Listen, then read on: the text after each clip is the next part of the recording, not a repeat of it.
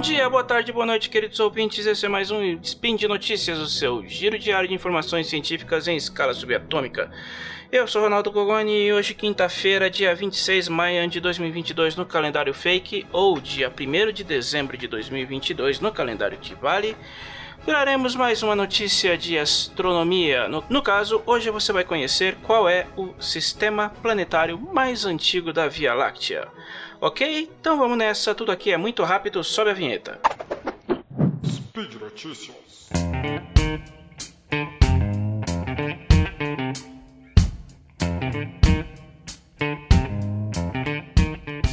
Cientistas calculam que a Via Láctea possui em torno de 100 a 400 bilhões de estrelas, e destas, 10% seriam anãs brancas, resquícios arcaicos do colapso do astro original, quando este evoluiu para uma gigante vermelha e aniquilou tudo que estava perto demais. O Sol, por exemplo, passará pelo mesmo processo daqui a 5 bilhões de anos, e quando isso acontecer, adeus Terra. Anãs brancas observadas anteriormente já deram dicas do futuro reservado ao sistema solar, mas agora uma nova pesquisa encontrou restos do que pode ter sido um dos primeiros sistemas planetários da nossa galáxia, com detritos de planetas orbitando estrelas datadas em mais de 10 bilhões de anos. Em resumo, esses planetas morreram antes da Terra se formar. O artigo descreve uma recente pesquisa conduzida por um time de cientistas liderados por Abigail, Abigail Elms, doutoranda de astronomia e astrofísica da, da Universidade de Warwick, no Reino Unido. Seu trabalho atual consiste em analisar dados de anãs brancas dentro da Via Láctea, a fim de mensurar quão velhos são estrelas e exoplanetas em nossa vizinhança. Eles usam dados do Gaia, um observatório astronômico lançado pela União Europeia em 2013, que deve operar até 2025, além do X-Shooter, um espectrógrafo de segunda geração instalado no VLT, o Very Large Telescope do ESO, aquele projeto do qual o Brasil foi chutado por não pagar. A pesquisa do time de Elmes identificou duas anãs brancas, sendo, e aqui vem o nome técnico, WDJ 2147-4035 e WDJ 1922 Plus 0233, que possuem um brilho muito, muito fraco. Como esse tipo de astro não é mais capaz de realizar nenhum tipo de reação de fusão, ele apenas queima suas reservas lentamente enquanto sua luz vai enfraquecendo. Em média, o tempo para uma anã branca perder todo o seu brilho e se tornar uma hipotética anã negra levaria centenas de bilhões de anos, dezenas de vezes a idade do próprio universo, 13,8 bilhões, mas o brilho de ambos astros analisados permitiu datar o colapso de ambas em aproximadamente 10 bilhões de anos atrás. Mas mais interessante, foram identificados planetesimais em órbita de ambas estrelas, estes são fragmentos de rocha, poeira ou gelo provenientes de planetas destruídos por diversos motivos. Neste caso, quando ambas estrelas passaram pelo processo de se tornarem anãs brancas.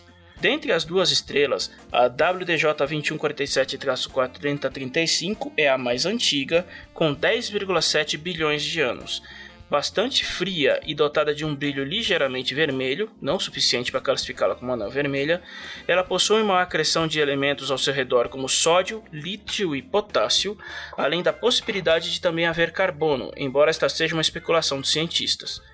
Com tais evidências, o time de pesquisadores classificou esta estrela como a anã branca poluída por metal mais antiga da galáxia, por sua vez, a WDJ 1922 Plus 0233 possui uma órbita igualmente poluída de detritos, mas é ligeiramente mais jovem, com 10,2 bilhões de anos.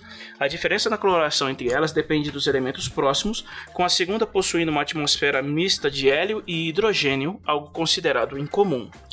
Os detritos planetários, especialmente os orbitando a final 4035, seriam oriundos de planetas que resistiram ao processo de colapso estelar até certo ponto, mas foram eventualmente destruídos antes da situação nos arredores se estabilizar.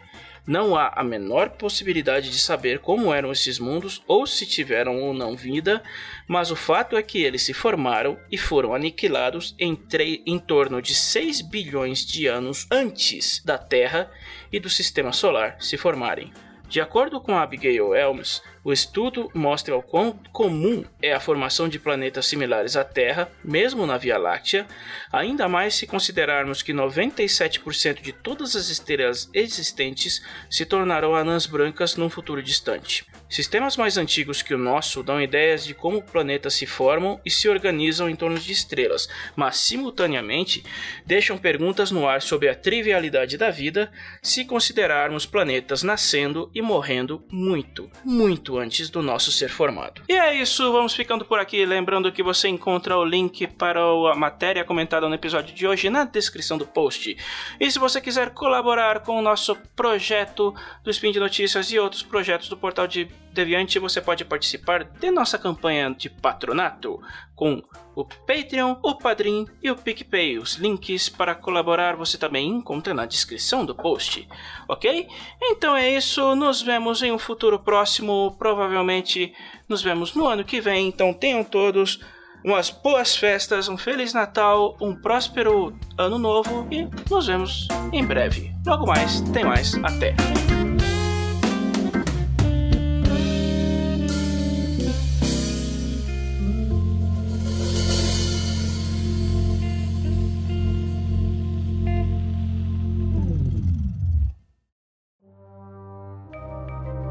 Este programa foi produzido por Mentes Deviantes.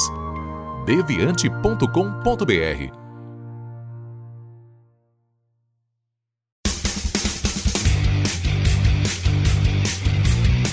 Cortes, edição de podcast.